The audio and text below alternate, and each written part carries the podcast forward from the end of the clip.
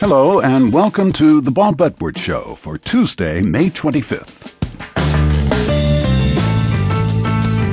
The smarter radio program probably wouldn't devote an hour to a visual artist, but today our subject is Mark Rothko, who was born in Latvia, grew up in Portland, Oregon in the early 20th century, and was living in the Garment District of New York City when he decided he was a painter. From his early experiments with form, space, and color, Mark Rothko emerged in the 1940s as a pioneer in abstract expressionism. Christopher Rothko is my guest today. He and his sister saw that their father's book manuscript got published. And later in the hour, we'll visit the National Gallery of Art to see Rothko's canvases painted for a chapel in Houston. And since they're black on black, they're easy to see on the radio.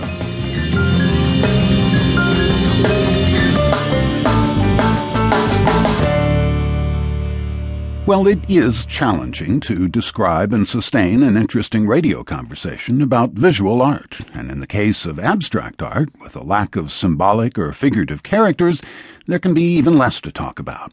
To an outside observer, that would be especially true of Mark Rothko's most famous paintings, which usually are large, solid, rectangular shapes, bold in color, and either stacked or placed one inside another. They could be described as being simplistic but the painter left a special gift to add to his legacy. Mark Rothko wrote a book, not about his own personal work, but about his opinions on what the role of an artist should be. It's titled The Artist's Reality Philosophies of Art, and in that book, Rothko attempts to define his visual craft in words.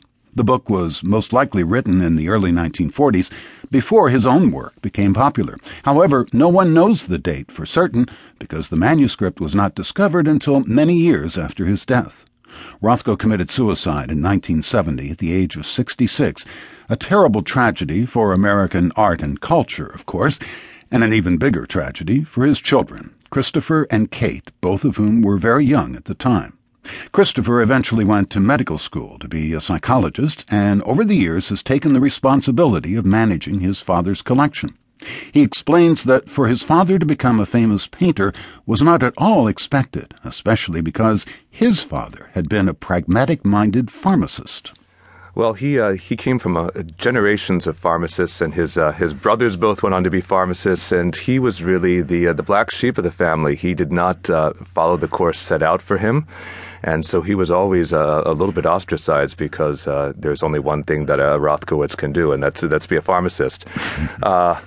but it was, uh, I think, it was a, difficult move for him from uh, what was really um, Imperial Russia to Portland, Oregon. It was quite a culture shock.